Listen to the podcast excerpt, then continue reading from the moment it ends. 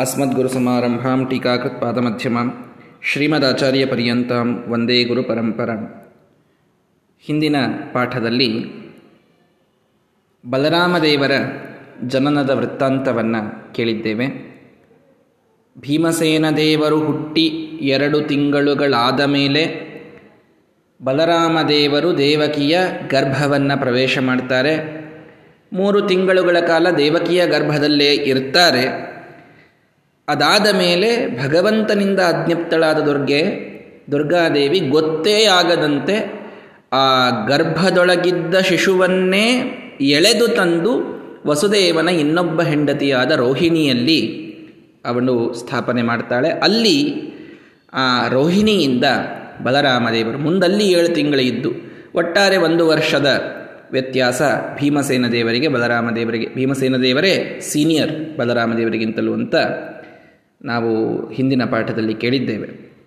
ಹಾಗಾಗಿ ಆ ಸಂಕರ್ಷಣ ನಾಮಕ ಪರಮಾತ್ಮನ ಆವೇಶದಿಂದ ಕೂಡಿಕೊಂಡು ಬಲರಾಮದೇವರು ಶೇಷದೇವರು ಬಲರಾಮನಾಗಿ ರೋಹಿಣಿಯಲ್ಲಿ ವಸುದೇವನಿಂದ ಅವತಾರವನ್ನು ಮಾಡಿದ್ದಾರೆ. ಇಲ್ಲಿ ಏಳನೆಯ ಗರ್ಭಪಾತ ಆಯಿತು ಅಂತ, ದೇವಕಿಯ ಗರ್ಭಪಾತ ಆಯಿತು ಅಂತ ಎಲ್ಲರೂ ತಿಳಿದುಕೊಂಡಿದ್ದಾರೆ.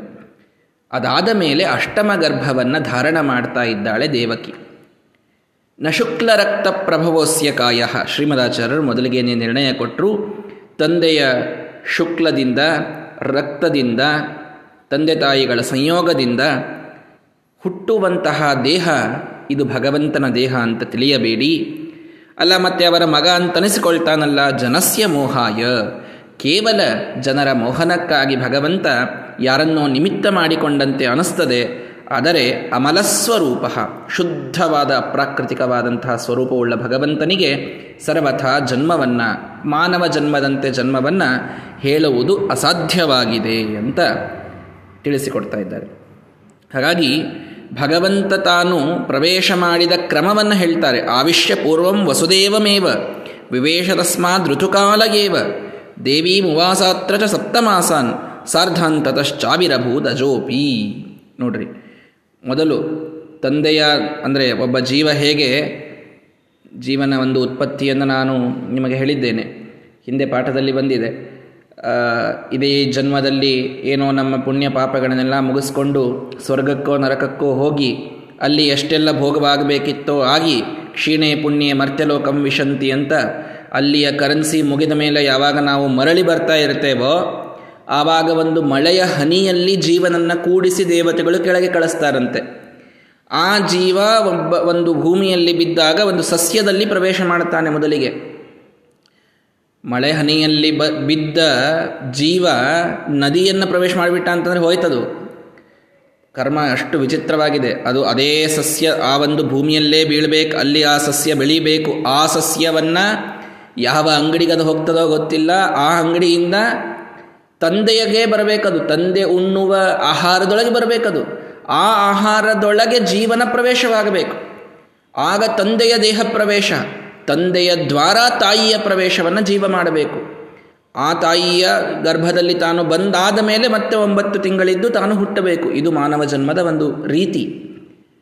ಹಾಗೆ ಭಗವಂತ ಇಲ್ಲಿ ಇದು ಯಾವ ಒಂದು ಗೋಜು ಅವನಿಗೆ ಇಲ್ಲದೇ ಇದ್ದರೂ ಮೊದಲು ವಸುದೇವನನ್ನು ತಾನು ಪ್ರವೇಶ ಮಾಡಿ ಅವನ ದ್ವಾರ ದೇವಕಿಯ ಪ್ರವೇಶವನ್ನು ತಾನು ಜನರ ಮೋಹನಕ್ಕಾಗಿ ಅಲ್ಲಿ ಮಾಡಿದ್ದಾನೆ. ದೇವಿ ಮುವಾಸಾತ್ರಜ ಸಪ್ತಮಾಸಾನ್. ಏಳು ತಿಂಗಳುಗಳ ಕಾಲ ದೇವಕಿ ಗರ್ಭವನ್ನು ಧಾರಣ ಮಾಡಿದ್ದಾಳೆ. ದೇವಕಿಯ ಗರ್ಭದಲ್ಲಿ ತಾನಿದ್ದು ಸಾರ್ಧಾನ್. ಮೇಲೆ ಒಂದು ಹದಿನೈದು ದಿನಗಳ ಕಾಲ ಅಲ್ಲಿದ್ದುಕೊಂಡು ಆಗ ಭಗವಂತ ಹುಟ್ಟುವಂತಹ ಒಂದು ವಿಚಾರವನ್ನು ಮಾಡ್ತಾ ಇದ್ದಾನೆ. ಅಲ್ಲಿ ವಿಶೇಷವನ್ನು ತಿಳಿಸ್ತಾರೆ. ಏನು? ತಂದೆ ತಾಯಿಗಳ ಸಂಯೋಗದಿಂದ ಭಗವಂತ ಹುಟ್ಟಿದ ಅಂತ ಅನ್ನೋದಾದರೆ ಯಥಾ ಪುರಾ ಸ್ತಂಭತ ಆವಿರಾಸೀತ್. ನರಸಿಂಹದೇವರ ಒಂದು ರೂಪದಲ್ಲಿ ಅಶುಕ್ಲ ರಕ್ತೋಪಿ. ಯಾವ ಶುಕ್ಲ ರಕ್ತ? ತಂದೆ ತಾಯಿ ಏನೂ ಇಲ್ಲದಿದ್ದರೂ ಕಂಭ ಮಾತ್ರದಿಂದ ನರಸಿಂಹದೇವರ ಅವತಾರ ಹೇಗೆ ಆಯಿತೋ ತಥೈವ ಕೃಷ್ಣೋಪಿ. ಹಾಗೆಯೇ ಕೃಷ್ಣನ ಅವತಾರ ಅಂತ ತಿಳಿದುಕೊಳ್ಳಿ. ತಥಾಪಿ ಮಾತಾಪಿತೃಕ್ರಮಾದೇವ ವಿಮೋಹಯತಿ ಅಜಃ. ತಂದೆ ತಾಯಿ, ಈ ರೀತಿ ತಾನು ಇಟ್ಟುಕೊಂಡು ಅಜ್ಞರಿಗೆ ಮೋಹನವನ್ನು ಅವಶ್ಯವಾಗಿ ಭಗವಂತ ಮಾಡ್ತಾ ಇದ್ದಾನೆ.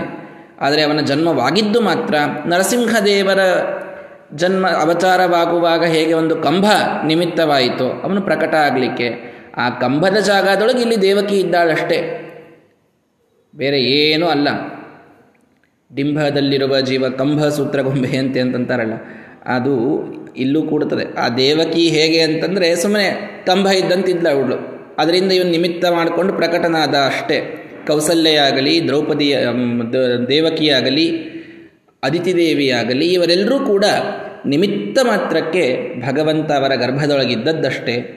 ತಾನು ತನ್ನ ಇಚ್ಛೆಯಿಂದ ಸಂಭವಾಮ್ಯಾತ್ಮಮಾಯಯ ತನ್ನ ಇಚ್ಛೆಯಿಂದ ತಾನು ಪ್ರಕಟನಾಗಿದ್ದು ಅಂತೆ ಅರ್ಥ ಮಾಡಿಕೊಳ್ಳಬೇಕು. ಇಲ್ಲದಿದ್ದರೆ ಯಾರ ಮೋಹನಕ್ಕಾಗಿ ಭಗವಂತ ಆ ರೀತಿ ತನ್ನ ಅವತಾರವನ್ನು ತೋರಿಸಿದ್ದಾನೋ ಅದೇ ನಾವು ಸರಿ ಅಂತ ಒಪ್ಕೊಂಡ್ಬಿಟ್ರು ಅಂದ್ ಒಪ್ಕೊಂಡ್ಬಿಟ್ವಿ ಅಂದರೆ ನಾವು ಮೋಹಿತರಾದ್ವಿ, ನಾವು ತಮೋಯೋಗ್ಯರು ಅಂತ ಆಗಬೇಕಾಗ್ತದೆ. ಹಾಗಾಗಿ ಸರಿಯಾದ ಅಭಿಪ್ರಾಯದಲ್ಲಿ ಭಗವಂತನಿಗೆ ಸರ್ವಥ ಮಾನವರಂತೆ ಜನ್ಮ ಅಂತನ್ನೋದಿಲ್ಲ.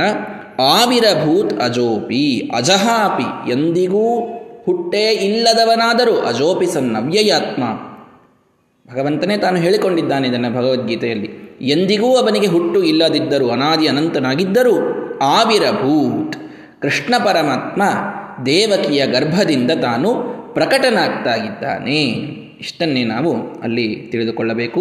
ಈ ತಂದೆ ತಾಯಿಗಳ ಕ್ರಮ ಇದು ಕೇವಲ ಮೋಹನಕ್ಕಾಗಿ ಅಂತ ಶ್ರೀಮದಾಚಾರ್ಯ ತಿಳಿಸ್ತಾ ಇದ್ದಾರೆ. ಪಿತೃಕ್ರಮಂ ಮೋಹನಾರ್ಥಂ ಸಮೇತಿ ನತಾವತಾ ಶುಕ್ಲತೋ ರಕ್ತತಶ್ಚ. ಕೇವಲ ಅಲ್ಲ, ಹಾಗಿದ್ರೆ ತಂದೆಯಿಂದಲೇ ಬಂದು ತಾಯಿಯ ಗರ್ಭವನ್ನೇ ಪ್ರವೇಶ ಮಾಡಿ ಮತ್ತೆ ಏನಾಗಬೇಕಾಗಿತ್ತೋ ಎಲ್ಲ ಪ್ರೊಸೆಸ್ ಆಗಿಬಿಟ್ಟಿದೆಯಲ್ಲ ಇಲ್ಲಿ. ಹೀಗಾಗಿ ಯಾಕೆ ತಂದೆ ತಾಯಿಗಳ ರಕ್ತದಿಂದಲೇ ಹುಟ್ಟಿದ ಕೃಷ್ಣ ಅಂತ ಹೇಳಬಾರ್ದು? ಏನು ಕಾರಣ ಅಂದರೆ, ಜಾತೋಸ್ಯ ದೇಹಸ್ಥಿತಿ ದರ್ಶನಾಯ ಸಶಂಖ ಚಕ್ರಾಬ್ಜ ಗದಸ್ಸ ದೃಷ್ಟ. ಶ್ರೀಮದಾಚಾರ್ಯ ಲಾಜಿಕ್ ಕೊಡ್ತಾರೆ. ನೋಡ್ರಿ, ತಂದೆ ತಾಯಿಗಳ ಕ್ರಮದಿಂದಲೇ ಸಾಮಾನ್ಯ ಮಾನವ ಹುಟ್ಟುವಂತೆ ಭಗವಂತ ಹುಟ್ಟಿದ್ದೇ ಆದಲ್ಲಿ ಹುಟ್ಟುವಾಗ, ಯಾವಾಗ ಅವನು ಹುಟ್ಟಿದನೋ ಆ ಸಂದರ್ಭದಲ್ಲಿ ತಂದೆ ತಾಯಿಗಳು ಅವನಿಗೆ ಅವನ ಕೈಯೊಳಗೆ ಶಂಖಚಕ್ರ ಗದಾ ಪದ್ಮಗಳನ್ನು ನೋಡ್ತಾ ಇದ್ದಾರೆ. ಇದು ಹೇಗೆ ಸಾಧ್ಯ? ಏನೋ ಹಚ್ಕೊಂಡು ಬಂದಿರಬೇಕಪ್ಪ, ಕೂಸು ಹಾಗಿರಬೇಕು, ಏನೋ ವಿಲಕ್ಷಣ ಕೂಸು ಅಂತನ್ರಿ. ಪ್ರಕಟ ಆದ ಅಂತ ಯಾಕಂತೀರಿ? ಅದಕ್ಕೆ ಶ್ರೀಮದಾಚಾರ್ಯ ಹೇಳ್ತಾರೆ, ಅನೇಕ ಸೂರ್ಯೋಭ ಕಿರೀಟಯುಕ್ತ. ಅನೇಕ ಅನೇಕ ಸೂರ್ಯರ ಒಂದು ಕಾಂತಿಯನ್ನು ಹೊಂದಿದಂತಹ ಕಿರೀಟವನ್ನು ಧಾರಣೆ ಮಾಡಿದ್ದಾನೆ. ವಿದ್ಯುತ್ ಪ್ರಭೆ ಕುಂಡಲೇ ಧಾರಯಂಶ್ಚ ಮಿಂಚಿನಂತಹ ಕುಂಡಲಗಳಿವೆ. ಪೀತಾಂಬರೋ ವನಮಾಲಿ. ಪೀತಾಂಬರವನ್ನು ಧಾರಣ ಮಾಡಿದ್ದಾನೆ, ವನಮಾಲೆಯನ್ನು ಹಾಕಿಕೊಂಡಿದ್ದಾನೆ. ಸಾಮಾನ್ಯ ಕೂಸು, ಹೌದು ಶಂಖಾಚಕ್ರ ಏನೋ ಎರಡು ಕೈ ಬದ್ದಿ ನಾಲ್ಕು ಕೈ ಇರಬಹುದು, ಡಿಫೆಕ್ಟ್ ಏನೋ ಇರಬಹುದು ಅಂತ ಹೇಳ್ತೀರಿ.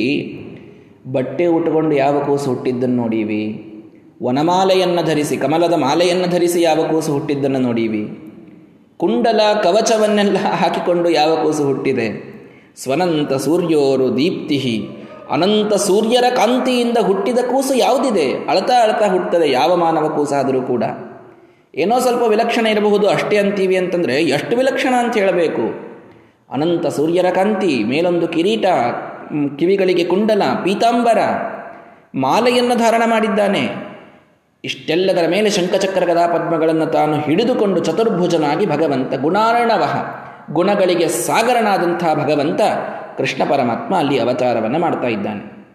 ಇದು ಹೇಗೆ ನೀವು ಒಂದು ನಾರ್ಮಲ್ ಜನ್ಮ ಅಂತ ಹೇಳ್ತೀವಿ ಹೋಗಲಿ, ಇದೂ ಇದೆ ಅಂತ ಹಿಡೀರಿ. ಅದಕ್ಕೂ ಒಂದು ಮುಂದಿನ ಲಾಜಿಕ್ ಕೊಡ್ತಾರೆ ಶ್ರೀಮದಾಚಾರ್ಯರು. ಸ ಕಂಜಯೋನಿ ಪ್ರಮುಖೈಹಿ ಸುರೈಹಿ ಸ್ತುತಃ. ಬ್ರಹ್ಮಾದಿ ದೇವತೆಗಳು ಬಂದು ಸ್ತೋತ್ರ ಮಾಡ್ತಾ ಇದ್ದಾರಂತೆ ಅಲ್ಲಿ. ಸತ್ಯವ್ರತಂ ಸತ್ಯಪರಂ ತ್ರಿಸತ್ಯಂ ಸತ್ಯಸ್ಯ ಯೋನಿಂ ನಿಹಿತಂಚ ಸತ್ಯೇ ಸತ್ಯಸ್ಯ ಸತ್ಯಮುತ ಸತ್ಯನೇತ್ರಂ ಸತ್ಯಾತ್ಮಕಂ ತ್ವಾಂ ಶರಣಂ ಪ್ರಪನ್ನಾಹ ಗರ್ಭಸ್ತುತಿ ಅಂತ ಅದ್ಭುತವಾಗಿ ಭಾಗವತದ ದಶಮಸ್ಕಂದದಲ್ಲಿ ಬರ್ತಕ್ಕಂತಹ ಸ್ತೋತ್ರ। ಬ್ರಹ್ಮಾದಿಗಳು ಬಂದು ಭಗವಂತನ ಎದುರಿನಲ್ಲಿ ನಿಂತು ಆ ಕೃಷ್ಣ ಪರಮಾತ್ಮನನ್ನು ನೋಡಿ ಈ ಸ್ತೋತ್ರವನ್ನು ಮಾಡ್ತಾ ಇದ್ದಾರೆ ದೇವಕಿಯ ಗರ್ಭದಲ್ಲಿ। ನತೇ ಭವಸ್ಯೇಷ ಭವಸ್ಯ ಕಾರಣಂ ವಿನಾ ವಿನೋದಂ ಭಗವತ ತರ್ಕಯಾಮಹೆ ಭವೋ ನಿರೋಧ ಸ್ಥಿತಿರಪ್ಯ ವಿದ್ಯೆಯ ಕೃತಾಯತಸ್ತ್ವಯ್ಯ ಭವಶ್ರಯತ್ಮನಿ ನೋಡ್ರಿ, ಬ್ರಹ್ಮದೇವರ ಮಾತಿದು. ಅವರು ಹೇಳ್ತಾರೆ ನತೇ ಭವಸ್ಯೇಷ ಭವಸ್ಯ ಕಾರಣಂ, ಈ ಎಲ್ಲದರ ಈಶನಾದ ನಿನ್ನಗೆ ಈ ಜನ್ಮ ಇದು ಇನ್ಯಾವ ಕಾರಣದಿಂದಲ್ಲ? ವಿನಾ ವಿನೋದಂಬತ ತರ್ಕಯಾಮಹೆ. ನಾವು ಎಷ್ಟು ವಿಚಾರ ಮಾಡಿದರೂ ಇದಕ್ಕೆ ಒಂದೇ ಕಾರಣ ನಮಗೆ ನೋಡ್ಲಿಕ್ಕೆ ಸಿಗ್ತಾ ಇದೆ. ಏನು? ವಿನೋದ. ಇದು ನಿನ್ನ ಆಟ. ಇದು ನಿನ್ನ ಲೀಲೆ. ಇದು ಕೇವಲ ನೀನು ಭಕ್ತರ ಉದ್ಧಾರಕ್ಕಾಗಿ ಮಾಡ್ತಾ ಇರತಕ್ಕಂಥ ಲೀಲೆ ಅನ್ನುವುದನ್ನು ಬಿಟ್ಟರೆ ಈ ಜನ್ಮಕ್ಕೆ ಇನ್ನೇನೂ ಕಾರಣವನ್ನು ಹೇಳಲಿಕ್ಕಾಗ್ತಾ ಇಲ್ಲ. ಅಂತ ಮುಂದೆ ನಿಂತು ಬ್ರಹ್ಮದೇವರು ಸ್ತೋತ್ರ ಮಾಡ್ತಾ ಇದ್ದಾರೆ. ವಿಪ್ರ ವಿಭುದೇಶು ಕೃತಾವತಾರ ತ್ವಂ ಪಾಸಿನಸ್ತ್ರಿಭುವನಂಚ ತಥಾ ದುನೇಶ ಭಾರಂಭುವೋ ಹರಯದುತ್ತಮ ವಂದನಂತೆ ಭಾಗವತದಲ್ಲಿ ಅತ್ಯದ್ಭುತವಾದಂತಹ ಶ್ಲೋಕಗಳಿವೆ. ಬ್ರಹ್ಮದೇವರೇ ಭಗವಂತನನ್ನು ಕುರಿತು ಮಾಡ್ತಾ ಇದ್ದಾರೆ. ಮತ್ಸ್ಯ, ಅಶ್ವ, ಅಂದರೆ ಹಯಗ್ರೀವ ಕಚ್ಚಪ ನೃಸಿಂಹ ಈ ಎಲ್ಲ ಅವತಾರಗಳನ್ನು ಮಾಡಿ ಹೇಗೆ ಭೂಭಾರ ಹರಣ ಮಾಡಿದೆಯೋ, ಅದೇ ರೀತಿಯಲ್ಲಿ ಭೂಭಾರ ಹರಣ ಮಾಡಲಿಕ್ಕೆ ನಿನ್ನ ಲೀಲೆಗಾಗಿ ನೀನು ಈ ಅವತಾರವನ್ನು ಪಡೆದಿದ್ದೀಯಾ? ಇದು ಬ್ರಹ್ಮದೇವರ ಮಾತು. ಬ್ರಹ್ಮದೇವರು ಬಂದು ಯಾವ ಕೂಸಿಗೆ ನಾರ್ಮಲ್ ಆಗಿತ್ತು ಅಂತಂದರೆ, ಬಾರಪ್ಪ, ನಿನ್ನಿಂದ ಭೂಭಾರ ಹರಣ ಆಗಬೇಕಾಗಿದೆ ಅಂತ ಯಾಕಂತಾರೆ? ಹೋಗ್ಲಿ, ಇದೂ ಬಿಡ್ರಿ, ಶ್ರೀಮದಾಚಾರ್ಯ ಇನ್ನೊಂದು ಹೇಳ್ತಾರೆ, ಪಿತ್ರಾಚ, ಮಾತ್ರಾಚ, ತಂದೆ ತಾಯಿ ಸ್ತೋತ್ರ ಮಾಡ್ತಾ ಇದ್ದಾರೆ. ವಸುದೇವ ಸ್ತೋತ್ರ ಮಾಡ್ತಾನೆ, ಭಗವಂತ ನನಗೊಂದು ಅನುಗ್ರಹ ಮಾಡು. ಏನು? ಎಂದಿಗೂ ನೀನು ನನ್ನ ಮಗ ಅಂತನ್ನುವ ಭಾವನೆ ನನಗೆ ಬರೋದು ಬೇಡ ಅಂತ. ನನ್ನನ್ನು ನೀನು ನಿಮಿತ್ತ ಮಾಡಿಕೊಂಡು ಹುಟ್ಟಿದ್ದೀಯಾ? ನನ್ನ ಉದ್ಧಾರ ಮಾಡು ಅಂತ. ಯಾವ ತಂದೆ ತಾಯಿ ಹುಟ್ಟಿದ ಕೂಸಿಗೆ ಕೈ ಮುಗಿದು ನಮಸ್ಕಾರ ಮಾಡಿ? ಇದನ್ನು ಯಾರು ಮಾಡ್ತಾರೆ? ಇಷ್ಟೆಲ್ಲ ಲಾಜಿಕ್ಗಳನ್ನು ನೋಡಿದರೆ, ಇಷ್ಟೆಲ್ಲ ಆದ ಘಟನೆಗಳು ಮತ್ತೆ, ಪ್ರತ್ಯಕ್ಷವಾಗಿ ನಡೆದ ಈ ಘಟನೆಗಳನ್ನು ನೋಡಿದರೆ ಸರ್ವಥಾ ಭಗವಂತನಿಗೆ ಸಾಮಾನ್ಯವಾದ ಜನ್ಮವನ್ನು ಹೇಳುವುದು ಇದು ಸರಿಯಲ್ಲ. ಅಘಟಿತ ಘಟನಾ ಸಮರ್ಥನಾದ ಭಗವಂತ ಅನಾದಿ ಅನಂತ ಕಾಲದವರೆಗೆ ಇರತಕ್ಕಂಥವನು ಕೇವಲ ತನ್ನ ಇಚ್ಛೆಯಿಂದ ತನ್ನ ಅಪ್ರಾಕೃತಿಕ ಶರೀರದಿಂದಲೇನೆ ಯಾವ ಸ್ಥೂಲ ದೇಹವನ್ನು ಪಡೆಯದೇನೆ ಇಲ್ಲಿ ತಾನೇ ತನ್ನ ಇಚ್ಛೆಯಿಂದ ಪ್ರಕಟನಾದ ಅನ್ನುವುದನ್ನೇ ಹೇಳುವುದು ಉಚಿತ ಅಂತ ನಮಗೆ ತಿಳಿಸಿಕೊಡ್ತಾ ಇದೆ. ತಾತ್ಪರ್ಯ ನಿರ್ಣಯ. ಶ್ರೀಮದಾಚಾರ್ಯರು ಇಷ್ಟೆಲ್ಲ ಮಾತುಗಳನ್ನು ತಾವು ಕೇವಲ ಇದೊಂದನ್ನೇ ಘಟ್ಟೆ ಮಾಡಲಿಕ್ಕೆ ಹೇಳ್ತಾ ಇದ್ದಾರೆ. ಸರ್ವಥಾ ಕೃಷ್ಣ ಪರಮಾತ್ಮ ಹುಟ್ಟಿದ ಹುಟ್ಟಿದ ಅಂತ ಅಂದುಕೊಳ್ಳಿಕ್ಕೆ ಹೋಗಬೇಡ್ರಿ. ಅವತಾರವಾಯಿತು ಅಂತ ಭಾವಿಸ್ರಿ. ಬಹಳ ವಿಚಿತ್ರ ಸಂಯೋಗ. ನಾನು ವಿಚಾರ ಮಾಡ್ತಾ ಇದ್ದೆ ನಿನ್ನೆ ಏನೋ ಕೆಲಸಗಳ ವ್ಯಸ್ತತೆ ಬಹಳ ಮನೆಯಲ್ಲಿ ಬಂದರಿಂದ ಪಾಠ ಬಿಡಬೇಕಾಯಿತು. ಬಿಡೋ ಮನಸ್ಸಿರಲಿಲ್ಲ. ಅಂತೂ ಆ ಕಡೆಗೆ ಇದ್ದೆ ಮೊಬೈಲ್ ಈ ಕಡೆಗೆ ಇತ್ತು ಹೀಗೇನೋ ಸಮಸ್ಯೆಯಾಗಿ ಪಾಠ ಬಿಡೋ ಪ್ರಸಂಗ ಬಂತು. ಯಾಕಪ್ಪ, ಇವತ್ತು ಪಾಠ ಆಗಲಿಲ್ಲಲ್ಲ ಅಂತ. ಇವತ್ತು ವಿಚಾರ ಮಾಡಿದಾಗ ಅನ್ನಿಸ್ತು, ಕೃಷ್ಣ ಪರಮಾತ್ಮ ಹುಟ್ಟಿದ್ದು ಕೃಷ್ಣಾಷ್ಟಮಿ ಯಾವಾಗ ಬರ್ತದೆ ಹೇಳ್ರಿ? ಇನ್ನೂ ಮುಂದೆ ಬರ್ತದೆ. ದಕ್ಷಿಣಾಯನದಲ್ಲಿ ಬರ್ತದೆ ಉತ್ತರಾಯಣದಲ್ಲಿ ಹುಟ್ಟಿಲ್ಲ ಕೃಷ್ಣ ಪರಮಾತ್ಮ. ಹಾಗಾಗಿ ರಾಮದೇವರ ಜನನದ ಕಥೆಯನ್ನು ಉತ್ತರಾಯಣದಲ್ಲಿ ಕೇಳಿದ್ವಿ, ಅವರು ಉತ್ತರಾಯಣದಲ್ಲಿ ಹುಟ್ಟಿದವರು. ಕೃಷ್ಣ ಪರಮಾತ್ಮ ಹುಟ್ಟಿದ್ದು, ಅವತಾರ ಮಾಡಿದ್ದು ದಕ್ಷಿಣಾಯನದಲ್ಲಿ, ಹಾಗಾಗಿ ದಕ್ಷಿಣಾಯನ ಬರೋ ತನಕ ಪ್ರಾಯ ವೇಟ್ ಮಾಡಿದ ಅಂತ ಅನ್ನಿಸ್ತದೆ. ಇವತ್ತು ದಕ್ಷಿಣಾಯನದ ಪರ್ವಕಾಲ ಮುಗಿದ ಮೇಲೆ ದಕ್ಷಿಣಾಯನದಲ್ಲಿ ಕೃಷ್ಣ ಪರಮಾತ್ಮನ ಅವತಾರದ ಕಥೆಯನ್ನು ನಾವು ಕೇಳ್ತಾ ಇದ್ದೇವೆ. ಅಂತೂ ಆ ಕೃಷ್ಣ ಪರಮಾತ್ಮ ಭಾಗವತದಲ್ಲಿ ವರ್ಣಿಸುವಂತೆ ತಮದ್ಭುತಂ ಬಾಲಕಮಂಬುಜೈಕ್ಷಣಂ ಚತುರ್ಭುಜಂ ಶಂಖಗದಾಧ್ಯುದಾಯುಧಂ ಶ್ರೀವತ್ಸಲಕ್ಷ್ಮಂ ಗಲಶೋಭಿ ಕೌಸ್ತುಭಂ ಪೀತಾಂಬರಂ ಸಾಂದ್ರಪಯೋಧ ಸೌಭಗಂ ಮಹಾರ್ಹವೈಢೂರ್ಯ ಕಿರೀಟಕುಂಡಲತ್ವಿಷಾ ಪರಿಷ್ವಕ್ತ ಸಹಸ್ರಕುಂತಲಂ ಉದ್ದಾಮ ಕಂಚಂಗದ ಕಂಕಣಾದಿಭಿರ್ವಿರೋಚಮಾನಂ ವಸುದೇವ ಐಕ್ಷತ ಕೇವಲ ಶ್ರೀಮದಾಚಾರ್ಯ ಹೇಳಿದ್ದು ಅಂತ ತಿಳಿಯಬೇಡಿ. ಭಾಗವತದಲ್ಲಿ ವೇದವ್ಯಾಸದೇವರು ಇದನ್ನೇ ಹೇಳ್ತಾರೆ. ಪೀತಾಂಬರ ಎಲ್ಲವನ್ನು ಉಟ್ಟುಕೊಂಡು ಶಂಖಚಕ್ರ ಗದಾಧಾರಿಯಾಗಿ ಭಗವಂತ ವಸುದೇವ ದೇವಕಿಯರ ಮುಂದೆ ತಾನು ಪ್ರತ್ಯಕ್ಷನಾಗಿದ್ದಾನೆ. ಕೂಸಿನ ಭಾವವನ್ನು ತಾನು ಮುಂದೆ ಪಡೀತಾನೆ. ಮೊದಲು ಪ್ರಕಟನಾದಾಗ ಪೂರ್ಣ ತನ್ನ ಆ ಪರಮಾತ್ಮನ ಚಿಹ್ನೆಗಳನ್ನಿಟ್ಟುಕೊಂಡು ಭಗವಂತ ಅಲ್ಲಿ ಪ್ರಕಟನಾಗಿದ್ದಾನೆ. ಸ್ತೋತ್ರವನ್ನೆಲ್ಲ ದೇವತೆಗಳು ಬಂದು ಮಾಡಿದ್ದಾರೆ. ದೇವಕಿ ವಸುದೇವರು ಕೂಡ ಸ್ತೋತ್ರವನ್ನು ಅಲ್ಲಿ ಮಾಡಿದ್ದಾರೆ.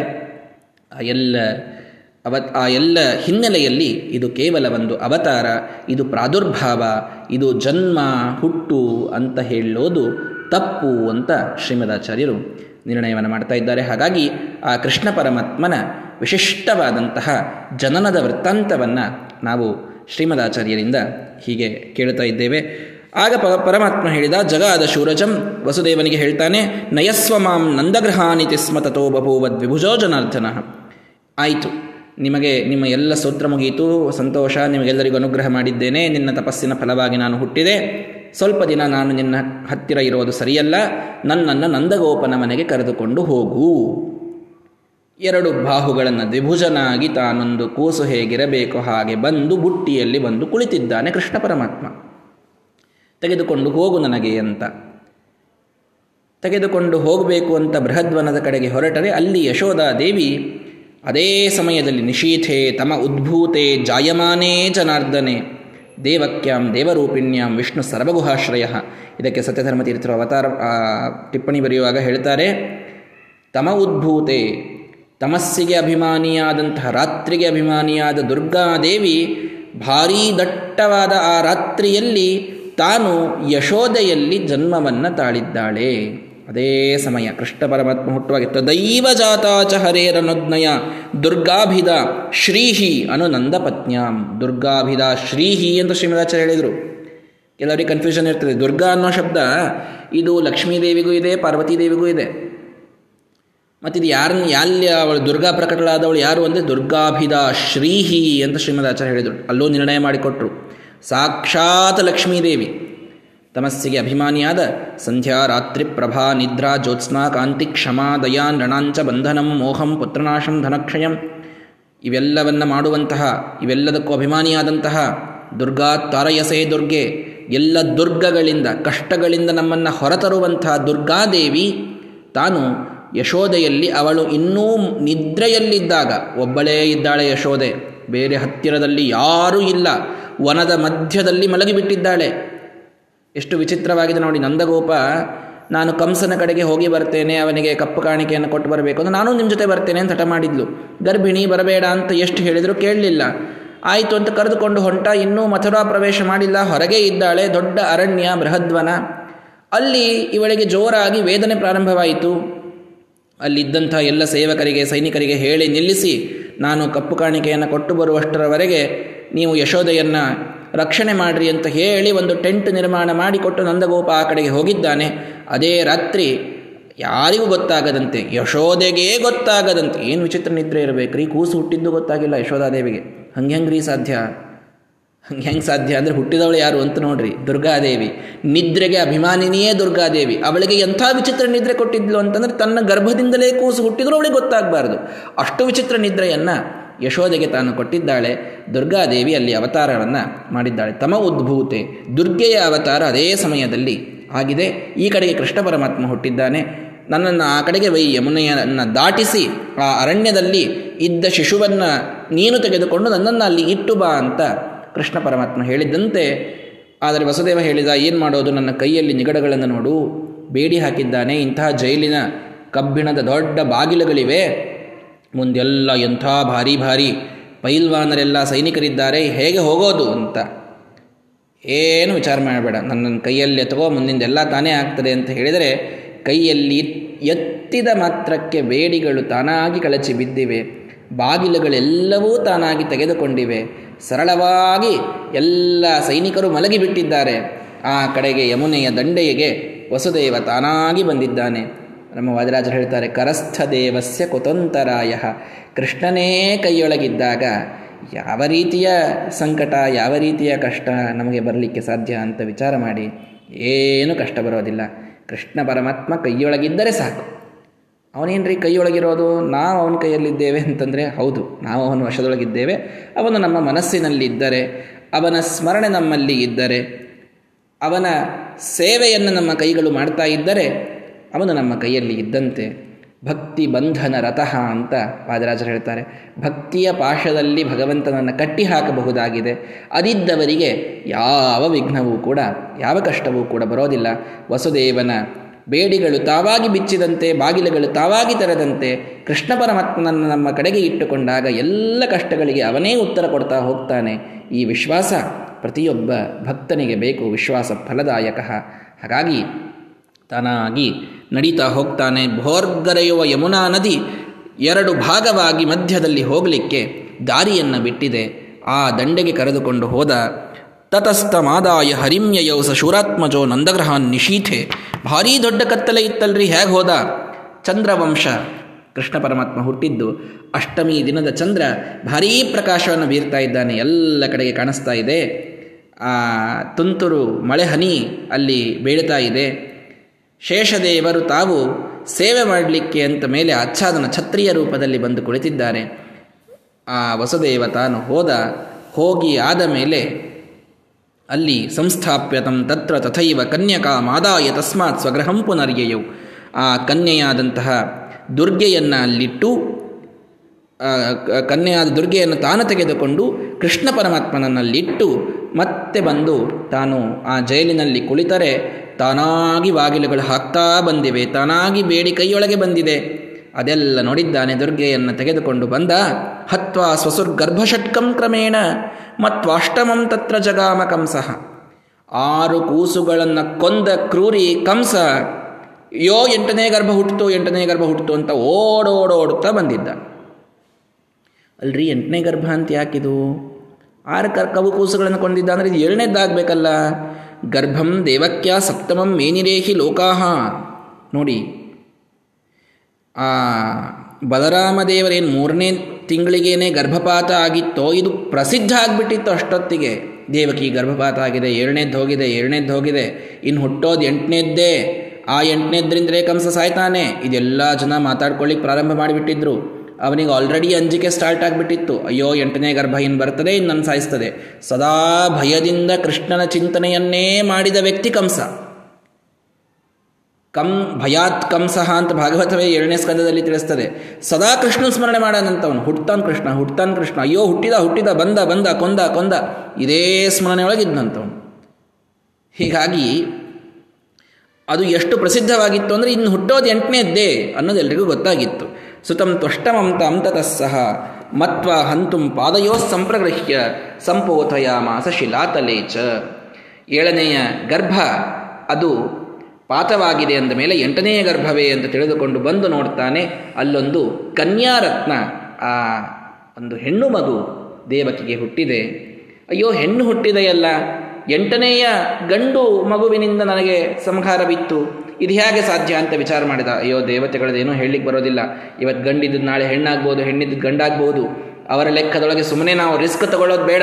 ಅದೇನು ಹುಟ್ಟಿದೆಯೋ ಹುಟ್ಟಿದೆ. ಅಂತೂ ಗರ್ಭ ಎಂಟನೇದ್ದಲ್ಲ, ಕೊಂದ್ರಾಯಿತು ಅಂತ ವಿಚಾರ ಮಾಡಿ ಜೋರಾಗಿ ಆ ಪಾಪ ಹೆಣ್ಣು ಮಗುವನ್ನ ಜೋ ಎತ್ತಿ ಶಿಲೆಗೆ ಒಗೆದು ಸಾಯಿಸಬೇಕು ಅಂತ ತಾನು ಇನ್ನೇನು ಅಲ್ಲಿ ಪೋಚನ ಮಾಡಬೇಕು. ಸಾ ತದ್ಧಸ್ತ ಕ್ಷಿಪ್ರಮುತ್ಪತ್ಯ ದೇವಿ ಖೇದೃಶ್ಯತೈ ವಾಷ್ಟಭುಜ ಸಮಗ್ರ ಕ್ಷಣ ಮಾತ್ರದೊಳಗೆ ಅವನ ಕೈಯಿಂದ ಹಾರಿ ಹೋದಂಥ ಆ ಹೆಣ್ಣು ಕೂಸು ಅವನು ನೋಡ್ತಾ ಇದ್ದಂತೆ ಇಡೀ ಆಕಾಶವನ್ನು ವ್ಯಾಪಿಸಿ ಅಷ್ಟಭುಜಳಾಗಿ ದುರ್ಗಾದೇವಿ ಅಲ್ಲಿ ಪ್ರಕಟಲಾಗಿದ್ದಾಳೆ ಬ್ರಹ್ಮಾದೇವಿ ಪೂಜ್ಯಮಾನ ಸಮಗ್ರೈಹಿ ಅತ್ಯದ್ಭುತಾಕಾರವತಿ ಹರಿಪ್ರಿಯ. ಶ್ರೀಮದಾಚಾರ್ಯರಿಗೆ ಲಕ್ಷ್ಮೀದೇವಿಯ ಮೇಲೆ ಪ್ರೀತಿ ಬಹಳ, ತಾಯಿಯ ಮೇಲಿನ ಪ್ರೀತಿ. ಹಾಗಾಗಿ ಹೇಗೆ ವರ್ಣಿಸ್ತಾರೆ ನೋಡ್ರಿ, ಅಲ್ಲಿ ನೋಡಿದರೆ ಎಲ್ಲ ಆಕಾಶ ಪೂರ್ಣ ಇವಳೇ ಕಾಣಿಸ್ತಾ ಇದ್ದಾಳಂತೆ. ಅಂತವೇ ಸಿಗ್ತಾ ಇಲ್ಲ. ಎಲ್ಲಿಗೆ ಎಲ್ಲಿತನ ಇದೆ ಈ ರೂಪ ಅನ್ನೋದು ಗೊತ್ತಾಗ್ತಾ ಇಲ್ಲ. ಅಷ್ಟು ಅದ್ಭುತವಾದ ಆಕಾರ. ಭಗವಂತನಿಗೆ ಅತ್ಯಂತ ಪ್ರಿಯಳಾದಂತಹ ದುರ್ಗೆ ತಾನು ಬ್ರಹ್ಮಾದಿ ಪೂಜ್ಯಮಾನ. ಬ್ರಹ್ಮಾದಿ ದೇವತೆಗಳೆಲ್ಲರಿಂದಲೂ ಪೂಜ್ಯಳಾಗಿ. ಅಂದರೆ ದುರ್ಗಾದೇವಿಯ ಅವತಾರಕ್ಕೆ ಅಲ್ಲೆಲ್ಲರೂ ಬಂದು ಪೂಜೆ ಮಾಡ್ತಾ ಇದ್ದಾರೆ. ಬ್ರಹ್ಮಾದಿ ದೇವತೆಗಳು ಕಾಣಿಸ್ತಾ ಇದ್ದಾರೆ. ಎಲ್ಲರೂ ಬರ್ತಾ ಇದ್ದಾರೆ. ಅಹಂ ರುದ್ರೇಭಿರ್ ವಸುಭಿಶ್ಚರಾಮ್ಯಹಂ ಆದಿತ್ಯೈಹಿ ಉದ ವಿಶ್ವದೇ ವಿಶ್ವೇದೇವೈಹಿ.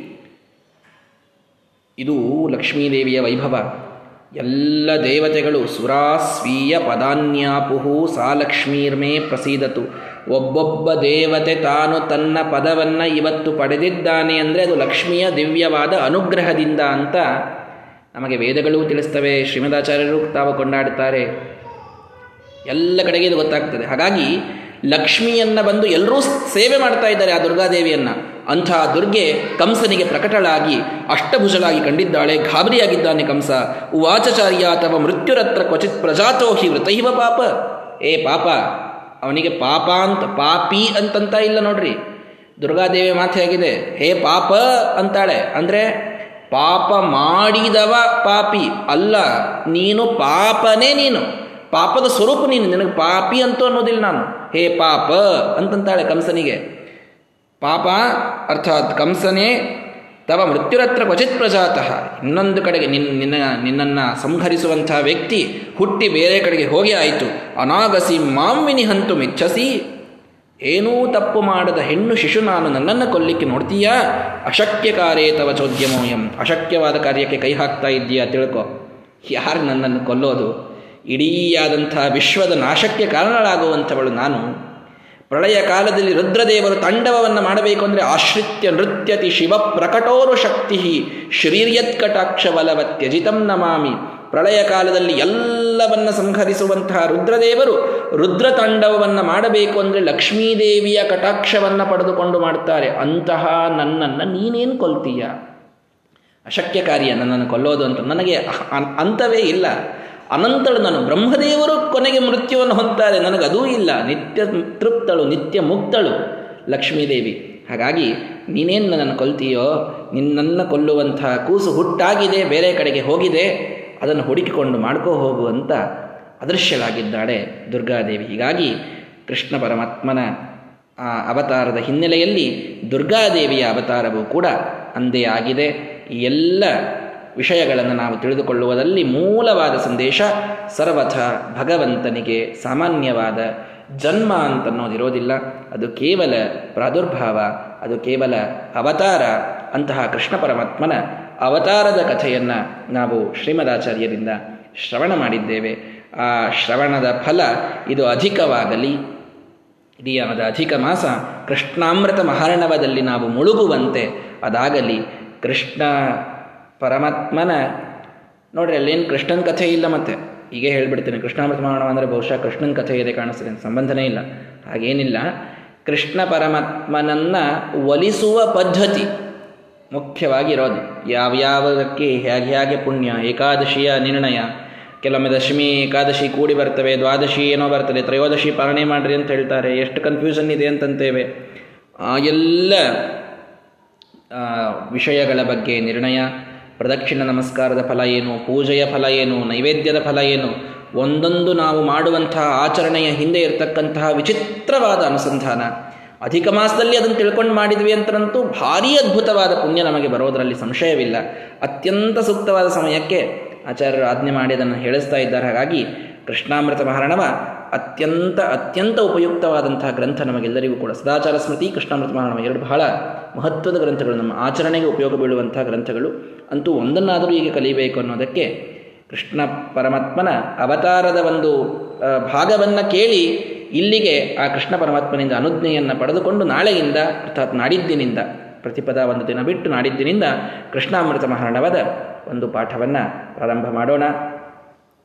ಭಗವಂತ ವಿಶಿಷ್ಟವಾಗಿ ಎಲ್ಲರಿಗೂ ಕೂಡ ಸಾಧನದ ಬುದ್ಧಿಯನ್ನು ತಾನು ಪ್ರದಾನ ಮಾಡಿದೆ. ಅಧಿಕ ಮಾಸದಲ್ಲಿ ಹೆಚ್ಚು ಹೆಚ್ಚು ಸಂಕಲ್ಪಪೂರ್ವಕವಾದಂತಹ ದಾನಗಳು ಮತ್ತು ಬೇರೆ ಬೇರೆ ವ್ರತಗಳು, ನಿಯಮಗಳು, ಪಾರಾಯಣಗಳು ನಮ್ಮಿಂದ ಆಗಲಿ ಭಗವಂತ ವಾಯುದೇವರ ದ್ವಾರ, ಗುರುಗಳ ದ್ವಾರ ನಮಗೆ ಅನುಗ್ರಹಿಸಿ ಮಾಡಿಸಿಕೊಳ್ಳಲಿ ಅಂತ ಪ್ರಾರ್ಥನೆಯನ್ನು ಮಾಡೋಣ. ಶ್ರೀಕೃಷ್ಣಾರ್ಪಣ ವಸ್ತು ಹರಯೇ